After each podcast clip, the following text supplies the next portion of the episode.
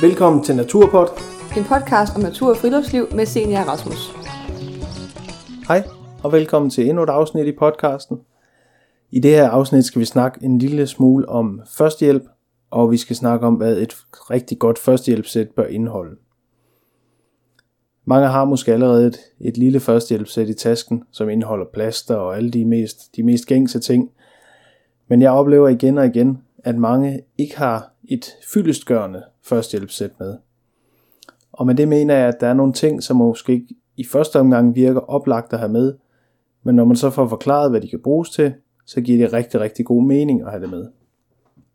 Det første, et førstehjælpssæt bør indeholde, er selvfølgelig smertestillende.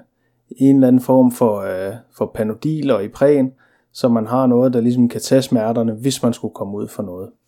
Antihistaminer er selvfølgelig også vigtige at have med, hvis man får en allergisk reaktion på nogle planter, eller man måske har noget allergi, så kan det tage toppen, indtil man kommer hjem. Derudover så er der selvfølgelig plaster og kompressionsbind og gasebind og sådan noget.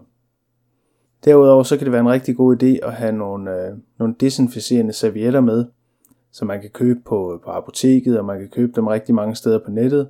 Jeg skal nok lægge nogle links ind på bloggen. Og det er en rigtig god idé at have med, fordi hvis man får et sår, og man skal behandle det, så er det vigtigt at holde det rent. Ligesådan hvis man gerne vil have noget plaster på, eller man får brug for at få noget gasebind på, eller en eller anden form for forbinding eller kompression, så er det vigtigt, at det hele er rengjort og sterilt, inden man pakker det ind. Hvis man pakker et sår ind med en masse skidt i, så får det bare lov at ligge og hygge sig og udvikle sig og blive meget, meget værre. Derudover så er det selvfølgelig vigtigt at have en pincet med, hvis man får en splint, eller hvis man skal fjerne en flåt. Man kan også købe specielle flåttænger eller flåtpincetter til at fjerne det med. Men en helt almindelig pincet kan altså også godt gøre det i værste fald. Det er også en rigtig god idé at have nogle handsker med. Nogle engangshandsker, man kan bruge, hvis man skal behandle noget, der skal være sterilt. Så hjælper det altså ikke at bruge de desinficerende servietter, hvis ens hænder de er møgbeskidte. Så derfor så er det en god idé at tage nogle handsker på, hvis man ikke lige har tid til at vaske sine hænder. Derudover så er det en rigtig god idé at have et alutæppe med, eller et redningstæppe kalder man det også. Mange gange så er de lidt guldfarvet eller lidt sølvfarvet, og de fylder ikke ret meget, men de gør bare i tilfælde af hypotermi, hvor man bliver underafkølet, at man ligesom kan pakke sig ind i det her tæppe, og så går det altså hurtigere med at få varmen. Derudover så er der 3 ting, som jeg synes er mindst lige så vigtige at have med, som alle de andre ting, jeg har nævnt. Og den ene er for eksempel et spejl. Hvis man ikke har et spejl i sit kompas, så er det en rigtig god idé at købe et lille bitte spejl, man kan have til at ligge i sit førstehjælpssæt. Og det er det, fordi hvis man nu er alene afsted, jamen så har man spejlet, så man kan se, hvor slemt det står til, hvis man er kommet til skade i ansigtet. Hvis man har fået gløder i ansigtet, eller man er gået ind i en gren eller et eller andet og stukket sig i ansigtet, jamen så kan man se, hvor er skaden og hvor slemt ser det ud. Det gør det også meget nemmere, når man skal behandle sig selv, at man kan se, hvad man har med at gøre, og hvor man skal rense det hen. Et lommespejl eller et spejl på et kompas kan også bruges til at signalere, hvis man er på fjeldet for eksempel, og man skal signalere til nogen, jamen så kan man bruge et spejl. Det er selvfølgelig vigtigt at sige, at det er vigtigt, at man lærer, hvordan man bruger alle tingene. Ikke bare, hvordan man bruger spejlet, men sætte sig ind i, hvordan man bruger, og hvordan man lægger en ordentlig forbinding. For det hjælper ikke noget bare at lægge lidt gasebind omkring. Man skal vide, hvordan man bruger tingene, og hvornår man skal bruge hvad, og hvornår man skal gøre hvad. Derudover, så er det en rigtig god idé at have nål og tråd med. Og nål og tråd kan selvfølgelig bruges til mange ting, men specielt også til førstehjælp. Hvis man har fået nogle store vabler på sin vandretur, jamen så kan man tage sin nål og sin tråd og føre et lille stykke tråd igennem vablen. På den måde så holder man hele tiden et dræn i vablen, og så undgår man, at den bliver større. Man kan også, jeg har altid sådan nogle små kanyler med, fordi den kan bruges til at punktere vabler. Den kan også bruges til at fjerne splinter med, og den kan bruges til rigtig, rigtig mange ting. Og de fylder ingenting, og de koster ingenting, og så er de sterile. Og det betyder rigtig, rigtig meget, når man skal prikke hul på en vabel, at man bruger noget, der er sterilt.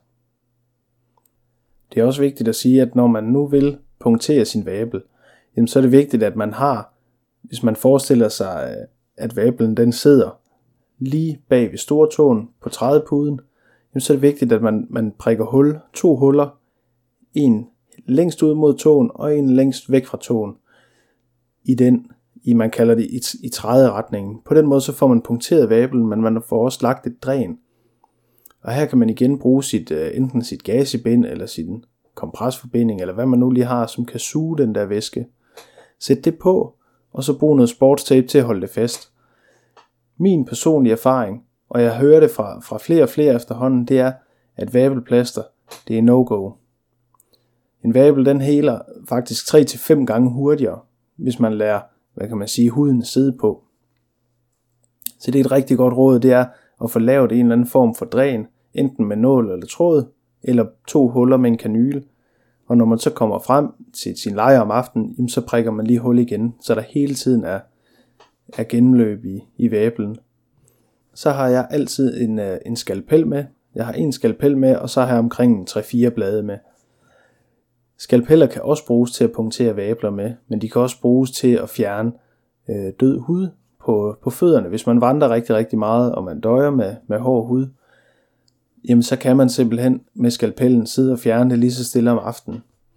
Og på den måde så undgår man alle de tryk, der kan komme. Hvis man har rigtig meget hård hud på stortåen for eksempel, og man går 20-30 km om dagen, jamen så vil det sidst på dagen begynde at føles rigtig, rigtig hårdt, og man kan mærke trykket lige der, hvor den hårde hud er. Det kan man så fjerne ved at fjerne det der hårde hud med skalpellen. Jeg skal selvfølgelig nok lægge alle tingene op, som jeg plejer at have i mit sæt. Dem lægger jeg op på bloggen, så man kan se, hvad jeg plejer at have med.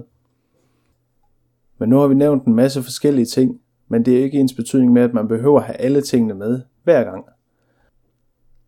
Hvis man nu for eksempel bare er ude og lave bål, og man ikke skal ud og vandre som sådan, og der måske ikke er den store risiko for at vride om eller forstue noget, altså så behøver man jo ikke at have kompressionsforbinding med, og man behøver heller ikke ispose med, man behøver måske heller ikke have et alutæppe med. Det kommer helt og holdet an på, hvor man skal hen. Skal man ud i nærheden af vand, og man er ude i efteråret, jamen så er det en god idé at have alutæppet med, fordi man kan risikere at falde i vandet. Og hvis man falder i vandet, og det er koldt, jamen så kan det tage lang tid, før man får varmen, og der kan alutæppet altså hjælpe igen. Men hvis man gerne vil pakke let, og man gerne vil have det mest nødvendige med, jamen så skal man tænke sådan, at man skal have de ting med, der har flere formål. Og det er generelt en vigtig tommelfingerregel, det er, når man pakker, og når man laver sit førstehjælpssæt, så skal alle tingene have flere forskellige funktioner. Det gør, at man kan nøjes med én ting til for eksempel 2 eller 3 uheldsscenarier. Jeg vil sige, altid have et alutæppe med, et spejl, og der kan man jo for eksempel spare sådan noget som isposer væk. Hvis man har mulighed for det, så kan man jo fylde en pose med noget koldt vand og bruge det til at køle området til at starte med. Så man kan spare den der ispose, fordi en ispose vejer rimelig meget. Hvor man kan sige skalpel og kanyler, jamen det er ikke det, der vejer det helt store i førstehjælpssættet. Men når vi snakker førstehjælp, så er der en anden god regel, der er værd at huske på. Og man kalder det for RICE-princippet. R for rest, I for ice, C for compression og E for elevation. Så det betyder altså helt kort sagt, at man skal hvile, man skal have is på, og man skal have kompression på, og man skal have hævet det område, der nu er inficeret. Og der plejer man at sige, at det skal gerne hæves til over hjertet. På den måde så mindsker man hævelsen, og man får ligesom lagt en dæmper på. Hvis man nu har for eksempel vredet om, og ens ankel den er meget, meget hævet, jamen så få noget kompression på og noget is på. Det er desuden en god idé aldrig at lægge det kølende element direkte på huden, man lægger det imellem et klæde, et håndklæde eller noget, et stykke tøj for eksempel, en t-shirt eller sådan noget, så det ikke går direkte på. Derudover så er det en god idé, hvis man er flere afsted sammen, at man ligesom man planlægger sin tur, at man forventningsafstemmer og finder ud af, jamen, hvad kan hver især af førstehjælp. Hvis der ikke er nogen som helst, der kan finde ud af at lægge en ordentlig kompression, jamen så er det noget, der skal læres, inden turen starter. Fordi alle så er man altså lige vidt, så kan det godt ske, at man har kompressionsbind med, og man har alle remedierne med til det. Men hvis der ikke er nogen, der kan finde ud af at udføre selve opgaven, så hjælper det ikke ret meget. Når det så er sagt, så skal det selvfølgelig også siges, at man kan altid gøre det bedste, man kan. Det er altid bedre end ingenting. Lidt Førstehjælp er altid bedre end ingen førstehjælp. Men forventninger til at afstemme med hinanden og finde ud af, jamen, hvad kan vi være især, og hvor meget kender vi til de forskellige ting i førstehjælpssættet, og gennemgå førstehjælpssættet, så alle ved, jamen, det her det har vi i vores førstehjælpssæt. Og vi ved alle sammen, at førstehjælpssættet det ligger øverst i rygsækken for eksempel, og vi har alle sammen et førstehjælpssæt med. Det er desuden også en rigtig god idé ikke at have sit førstehjælpssæt gemt for langt væk. Det allerbedste det er, at det sidder uden på tasken, og det sidder synligt. Hvis du nu er afsted på en solotur for eksempel, og du falder om, jamen så kan folk lynhurtigt finde dit førstehjælpssæt, hvis der kommer nogen, som ikke selv har førstehjælpssæt med. Og hvis man vil gå med livrem og seler, så kan man altså inde ved Røde Kors rundt omkring i landet tage et 12 timers udvidet førstehjælpskursus. Og det er altså et kursus, hvor man lærer rigtig, rigtig mange ting. Man lærer blandt andet trin for trin ved hjertestop, både med og uden hjertestarter. Man lærer førstehjælp ved større ulykker i trafikken, på arbejdspladsen osv. Men man lærer rigtig, rigtig meget, også omkring skoldninger og forbrændinger og brud på arme og ben. Og det er et rigtig, rigtig godt kursus, og det koster ca. 800 kroner. Men det er et kursus, som er givet rigtig godt ud, og man kan bruge det i rigtig mange sammenhænge.